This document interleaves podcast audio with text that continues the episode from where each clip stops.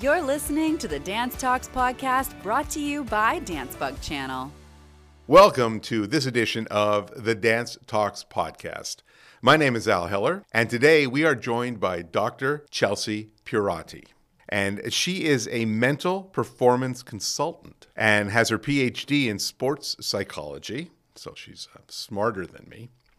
Doctor Chelsea's goal is to help dance teachers make bigger impacts in the lives of their dancers. With her background as a professional ballerina, Chelsea knows what it takes to become a professional dancer and is also aware of the mental and physical toll it takes on one's mind and body. Chelsea strives to help dance teachers raise strong, confident, resilient, and successful dancers, all while being mindful and intentional with their goals, dreams, and ambitions. Chelsea will be telling us about herself, her work, and where you can find her workshops. Let's welcome Doctor Chelsea Pierotti to Dance Talks. Hi, Al. Thank you so much for having me. Excited to chat with you. Yes, and I, and so am I. Very, very impressive. Um, a P H D is not uh, something that most of the people I speak to have, unless it was given to them. There are a few of those. uh, but uh, you've obviously done a lot of work to get there. And I definitely want to dive into everything that comes along with dance psychology and all of the things that that uh, that you work with. But before we do that, I'd love to know just a little bit about Chelsea, a little bit about your background, how you got started in dance, and maybe how that uh, transition occurred to a academic career. Yeah, absolutely. So I grew up kind of a traditional studio dancer, uh, was... you know, tried a couple other sports when I was really little, and it was dance pretty early on. So all this, all the studio um, training, all the different styles, I fell in love with ballet more specifically around twelve and started doing, you know, like the summer training intensives and uh, really kind of kept going deeper onto that side that I really loved. And then uh, went on, uh, was a professional, as you said, for like early on in college. And then that's actually where the division happened, is that I had to decide between the academic side of my life and the professional side. It became clear I couldn't do both. Um, And so I was actually only professional for the one year, and I chose to go uh, deeper onto the academic side and focus there. Uh, and At the time, I actually didn't know sports psychology was a thing. I was just into psychology more broadly. Um, and so I kind of deviated away from it for a while, or not really away. I didn't know it was there, just deeper into psych, and then found sports psychology uh, a little later down the path and realized I could bring it back and talk dance with all of my psychology, education, and passion. Um, and that really is when my uh, career and my kind of my passion took off, because I was able to marry my two loves of um, psychology and dance. So as a um, competitive dancer, then moving in, you said you had one year where you were a professional dancer. Mm-hmm. Did you have some of the sort of stresses and, and issues that you now deal with? Were you aware oh. of the, of all that struggle? And, and if so, was that part of a motivating factor to move into academics, was, yeah. or was it just the love of academics as opposed to performance? I think I did know back then, but I didn't have the language for it or the words for it. And I really was more academic focused. I just liked, I've always liked school. I'm a professor now. There's a reason I've always enjoyed that part of it. Um, but when I was dancing, I definitely was dealing with a lot of kind of the mental side. I had the fixed mindset sometimes. Uh, and the big one for me was the performance anxiety. I know that uh, I would get in my head, as we say, and really struggle with performing, especially if I was in the front or had a solo or a highlight or something in the routine. Um, I would shut down, and that, uh, really, I know it, it hurt my whole career, but I didn't know it at the time how much of that was the mental game. I blamed my skills, right? Like, oh, if I was a better dancer, I would be confident and I would be fine. Uh, when we know that that's not true. Some of the most talented dancers still struggle with that mental side. Um, but I know, knowing what I know now, I know that mental side was a big part of why I uh, pulled away from being on stage pretty quickly. I found out I liked teaching. I like rehearsals. I like being at the bar. I didn't really like performing and competing. Um, and I think a lot of that was because my performance anxiety was holding me back. So as you went through uh, your psychology uh, degree, and as you kind of learned about sports psychology, when when did it become obvious to you that you were struggling with something and that others may be struggling as well? And then how did you transition into into dance? Was was there anything particular that was available to you? Like, was there a, a stream that was going to lead to dance, or did you have to kind of create that?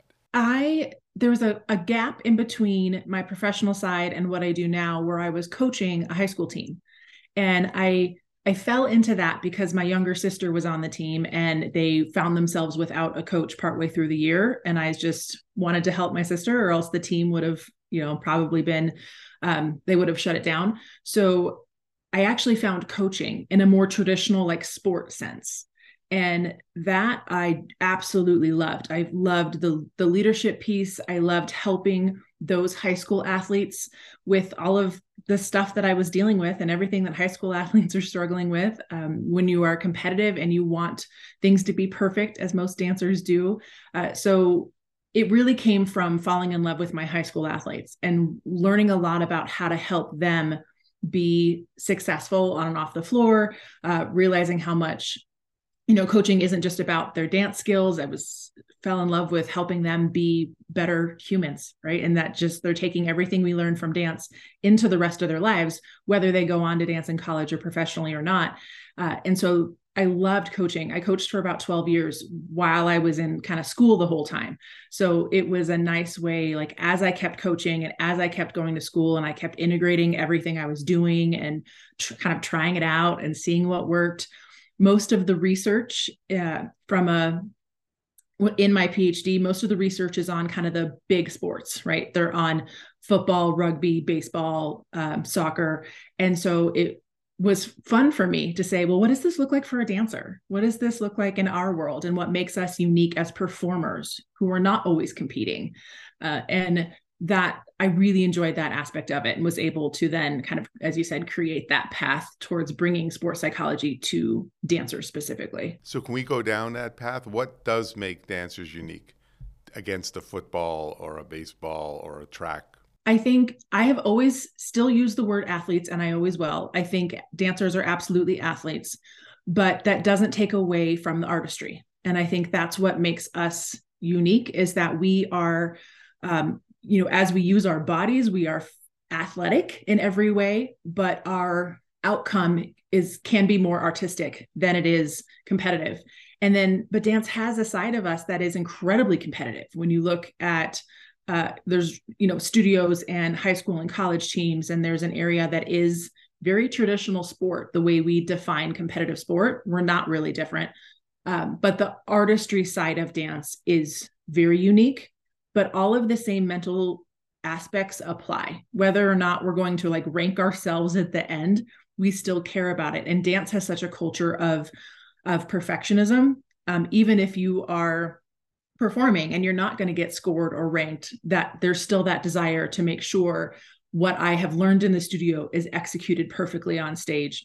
And so that, uh, even though we're not competing, I think that is, Uh, it's still just as strong for us, and then sometimes even more so. But it's that marriage between artistry and um, athleticism that I think makes us really unique and special. That's that's fascinating. I'm really I'm really interested in, because I hadn't really thought about that. But obviously, we think of dancers here as athletes. I know there's mm-hmm. a question in the in the world whether a da- an athlete is a dancer, but there's no question uh, they are athletic. The The emotional side, though, the, the performance side, which needs to be brought along with the athletics and then done at such a high level uh, yeah. of intensity. Can you address a little bit about the emotional uh, toll yeah. that, that dancing takes on the individual? Absolutely. And I think for many athletes, they are advised to process emotions, like, before you take the field, process, deal, and then just go, you know, let it flow while you're an athlete. which is great advice for most athletes. For dancers, we often need to be in the depths of raw emotion in the moment while we're performing or competing. And that is very difficult. It's very hard to keep that, uh, you know, not let it override what we're uh, physically capable of doing, getting too lost in the emotion, right? And I think maybe some of us have felt that when you are, you know, crying on stage in the middle of something so powerful, and if it can actually hurt your physical performance, and sometimes it enhances it. Um, but so, yes, I think there's, it's unique and it's different, and it's something that takes specific training. And it's actually something I talk to a lot of teachers about, because we have this old dance adage, I don't know if you've heard the idea of like, oh, just leave it at the door, right? If you have something bad going on, you leave it at the door, you walk in and you are in class and you're here and you're focused. And I've, I lived that, I said that for a lot of years. And now I really take it more of, you need to learn how to process and handle and sit in those emotions while training, because that's what we do and that's how we perform.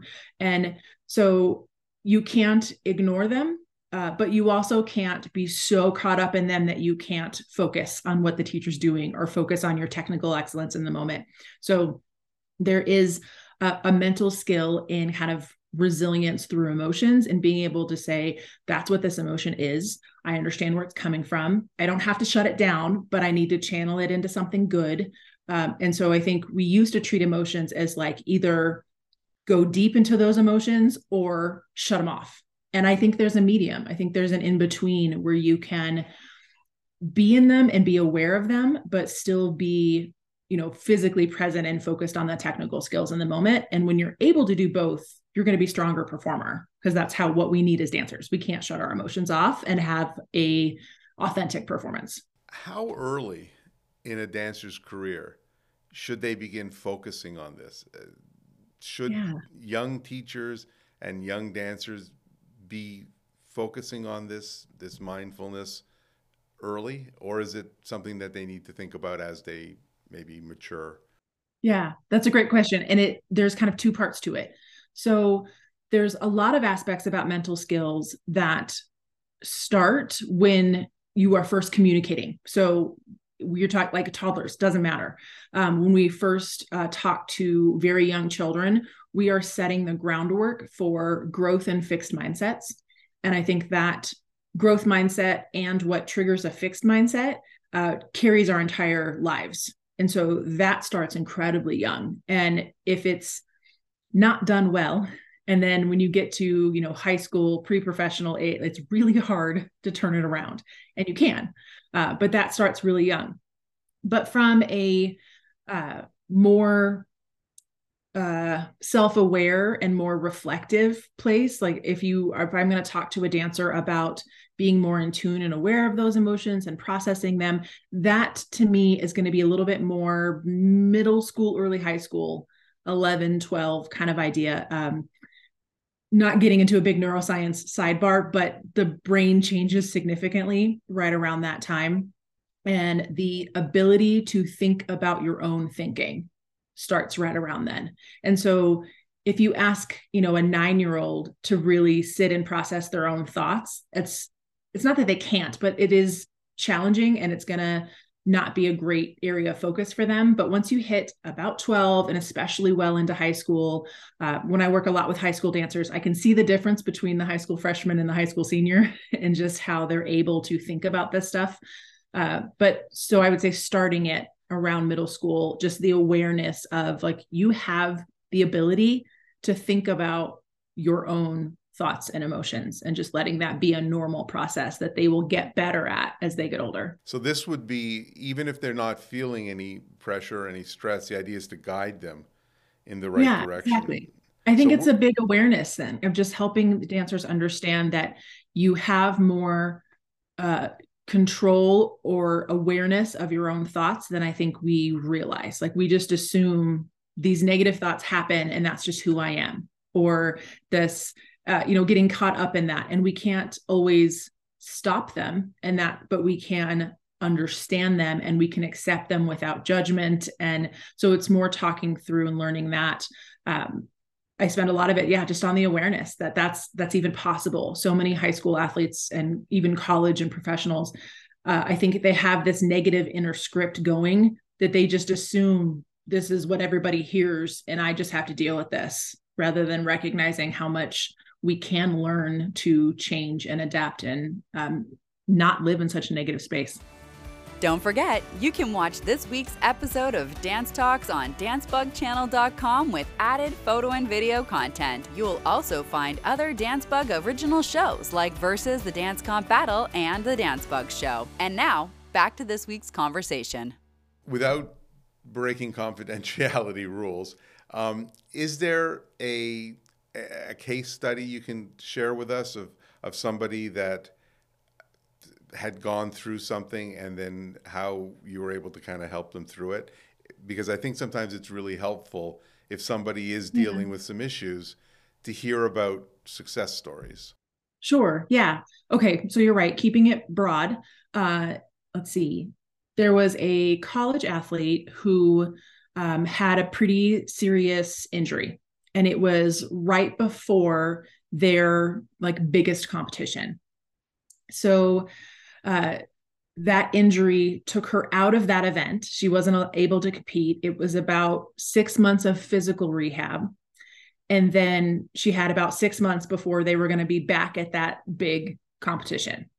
Uh, so she got the all clear from the orthopedic surgeon. She was, you know, physically cleared, uh, but was really struggling to dance with the same level of power. She was reserved, a little scared, you know, kind of holding back, and didn't, you know, didn't jump as high, didn't have the same um, intensity and power that she had before. And so uh, we started talking uh, pretty regularly for those few months leading up to uh, that big event, because she was obviously nervous to go back to the same location um, and then struggling to dance the way she used to be.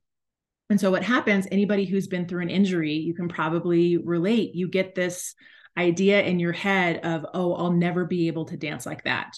Or I can't do that move. What if I get hurt again? Or, you know, my knee will never be the same. My ankle will never be the same.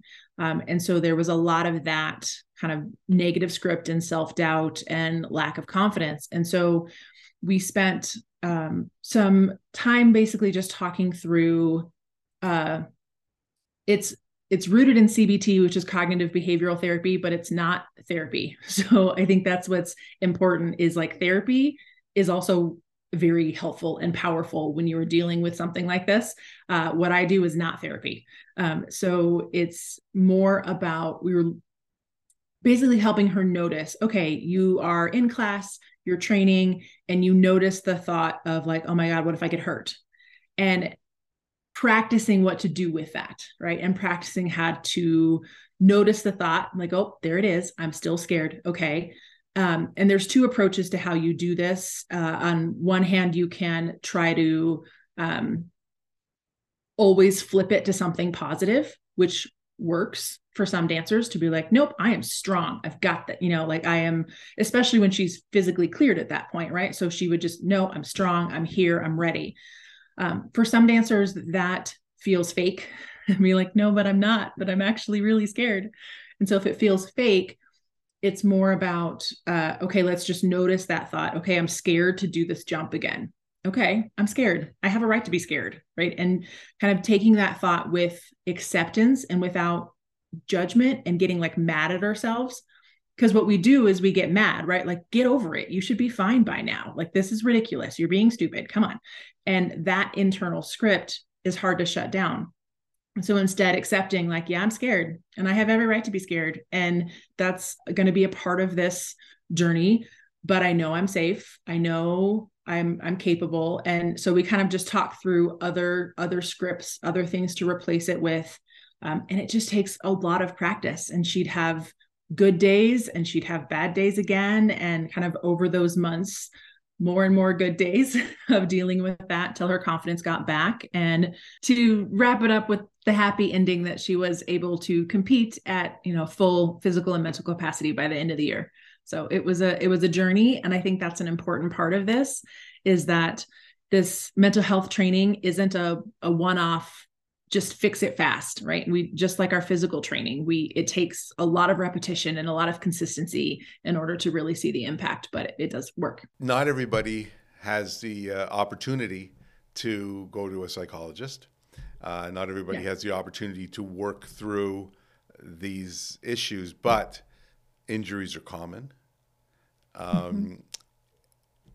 The advice that you gave was very specific. Is there some general sort of techniques that you can share for those young dancers who are dealing with the kind of injuries that we're talking about? Because mm-hmm. I know that that is a challenge when they come back feeling that they're going to get hurt again or not being able to do what they used to be able to do. So what can they take just yeah. on a general, I, I can't afford, yeah, you know, Absolutely. or don't have the time, yeah. but what, what, what can they use? What, what techniques would work? Sure. I think the big, the big picture approach is to think about uh, growth mindset versus fixed. Um, and that's something that there's tons of books and free resources and lots of great information out there.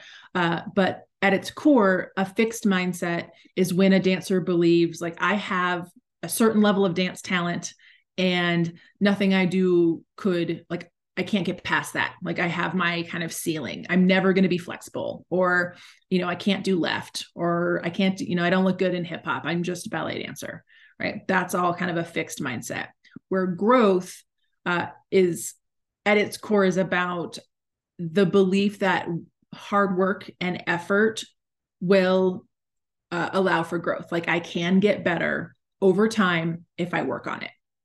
And so with an injury specifically, if you have a fixed mindset before that injury, then that tends to compound because you have that, well, now I will always have, you know, a bad left knee, or now I will always, you know, I can't ever get to that. I can't get back because I'm, I'm hurt or I'm injured. It becomes kind of part of who you are, versus a growth mindset approach to, to life, right? But it'll help from an injury from the sense that maybe I'm not back to the dancer I was, but I'm not back yet.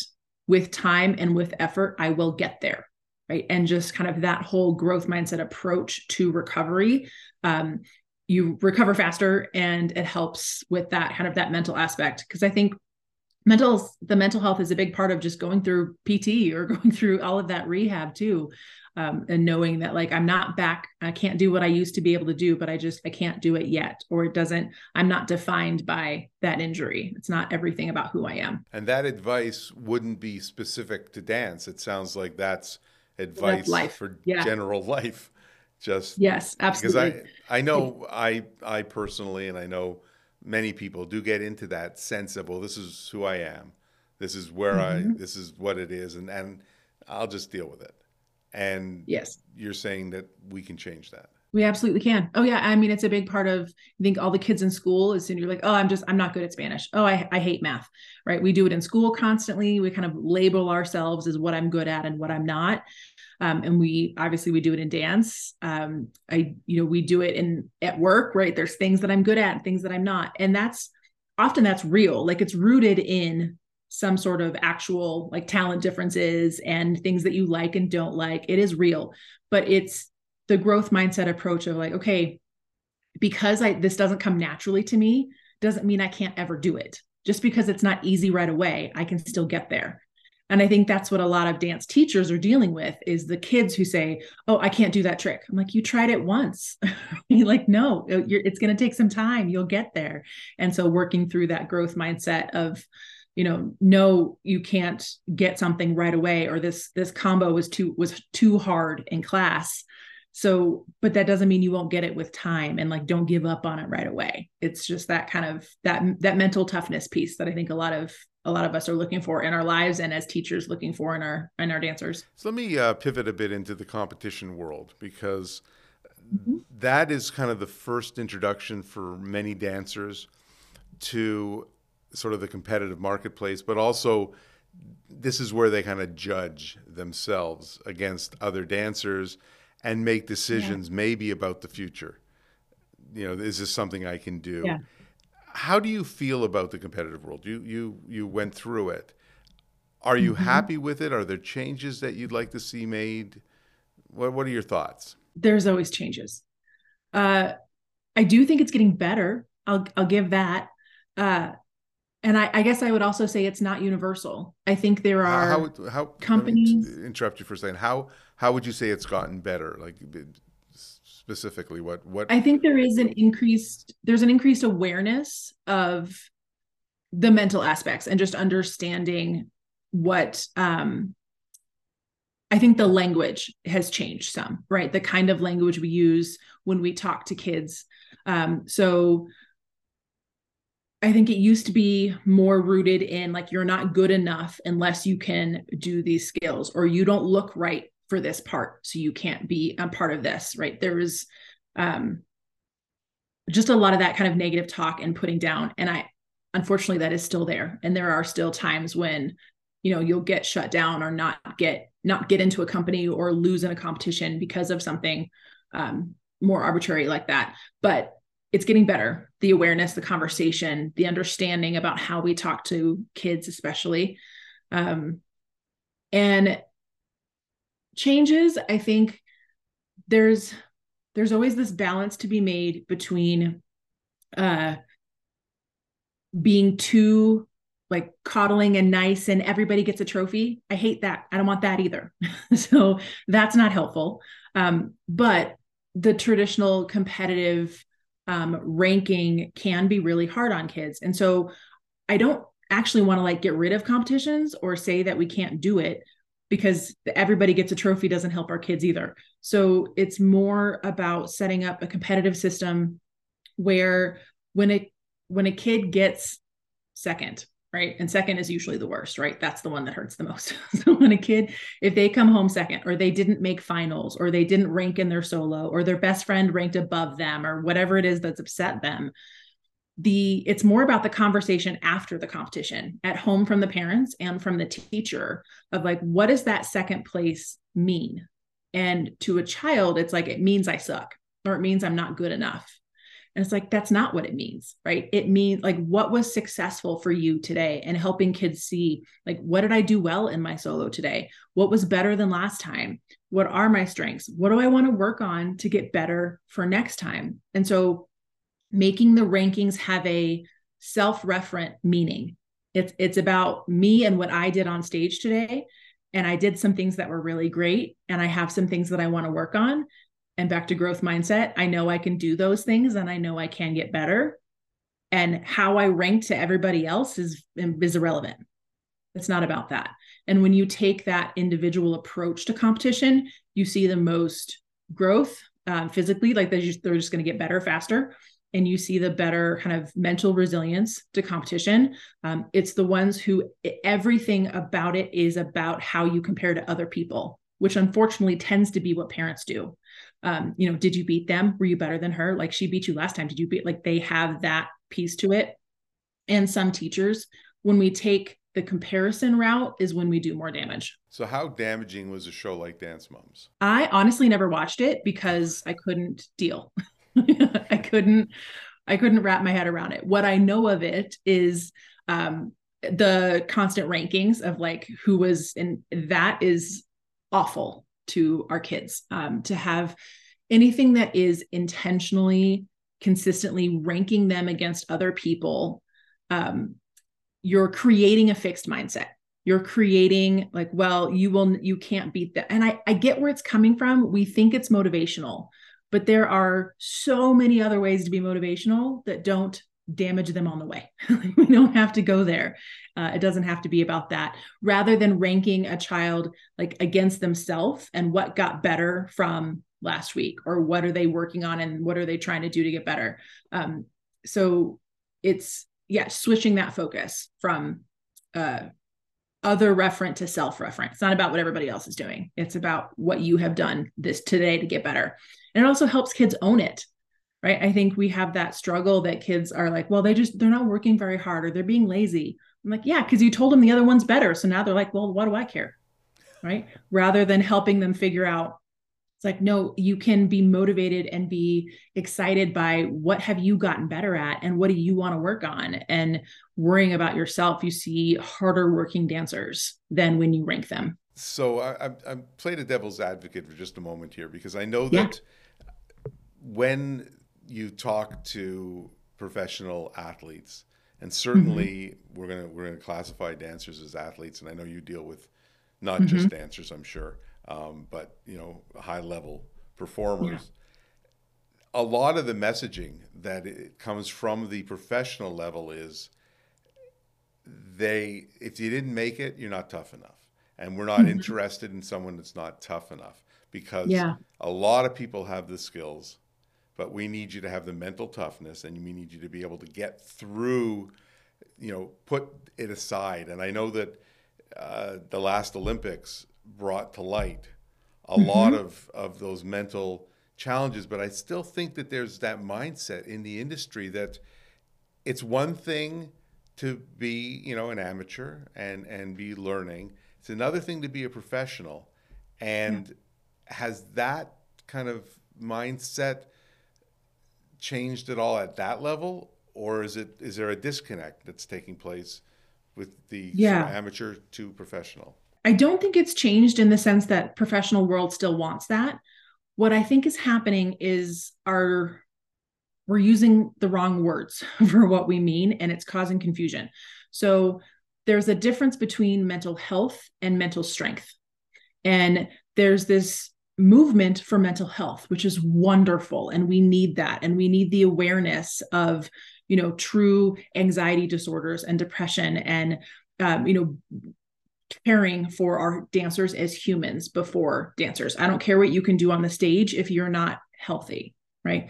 But mental health is dealing with, again, like the, the diagnosed disorders and the struggle, the, those very serious mental health struggles. That is one thing. Mental strength is actually the ability to deal with those negative emotions and those negative thoughts, understand them, process them, and keep going. Like, we want that. And uh, I, so to your question, I don't think the professional world is going to say that we don't need that. We always need that. We need that in life. We need to be able to, to get rejected. We need to be able to lose the, you know, um, not make it in the audition, or, you know, not make it in the competition, um, get cut from a team. Like, we need those experiences with the mental toughness guidance of, like, how do I take this rejection or failure and understand that this failure isn't about me as a human. This doesn't mean I'm a bad person, right? I got cut from the professional team. Okay. I'm not a bad person. I had, you know, taking that failure as, like, what did I learn from this? What did I understand? Am I not a good fit for this company?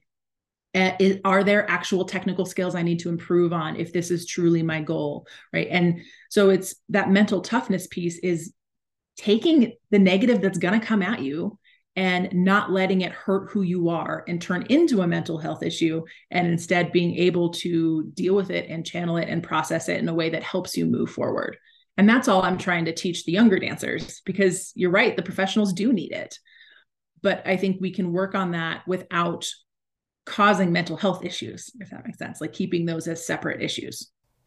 I think we're in a, a really new and uncharted space. Uh, mm-hmm. I think COVID brought a lot of things to light that that maybe nobody had thought about. And we were much more open to talking about mental health. We're much more open to talking about some of the challenges and not looking at always as a weakness.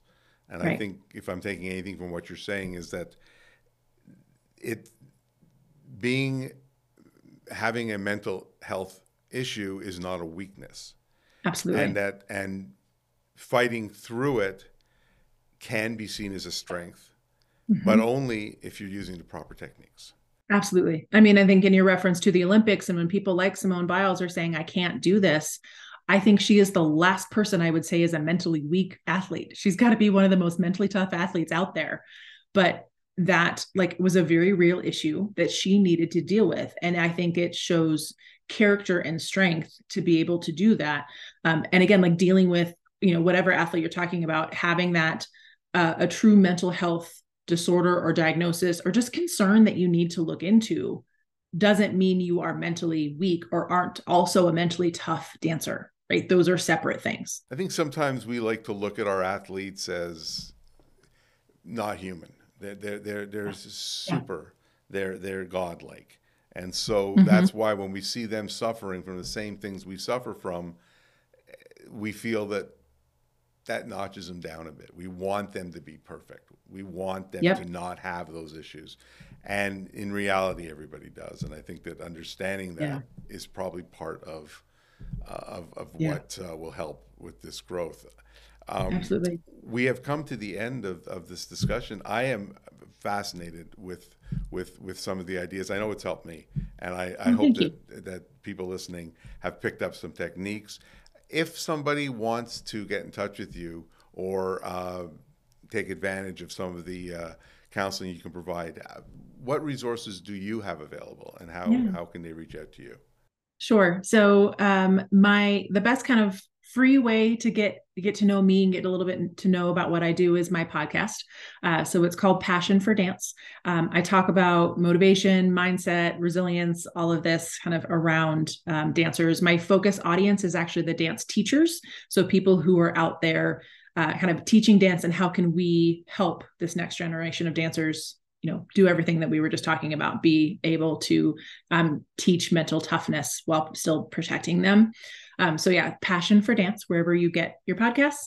Um, I do have a, it's kind of like a personality quiz, but it's not a personality. Um, but it's about uh, like a quiz to help you figure out which episodes would be most helpful for you right now and what you need, um, because there's a lot out there, and it can kind of, it'll send you a little curated list of what's the most helpful.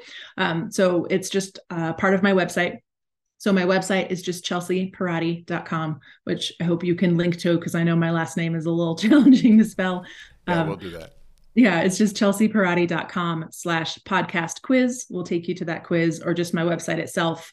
Um, we'll tell you all about um, workshops and speaking and um, anything else I can do to support. Well, thank you so much. Uh, I I learned a lot, and I hope people will check out your podcast. Uh, once again, we were speaking to Doctor Chelsea Pierotti, and you are listening to the Dance Talks podcast. If you'd like to watch a version of this, edit it down a bit, but then you can see our, our lovely faces, you can go to dance bug channel dot com and look for the Dance Talks episode with, once again, Doctor Chelsea Pierotti. And I want to thank you once again. Uh, I really appreciate the time that you've given us, the insight you've given us, and uh, I hope that people will will pay attention to what you say, because it's very, very important, and that uh, everybody uh, can uh, can gain from not having a fixed mindset. I, I think I'll take that, if nothing else, away from this talk. That is a wonderful nugget to take with you. Thank you so much for having me. I really appreciate you um, having me on your show. Thanks for listening to the Dance Talks podcast. New episodes are available every Thursday at noon.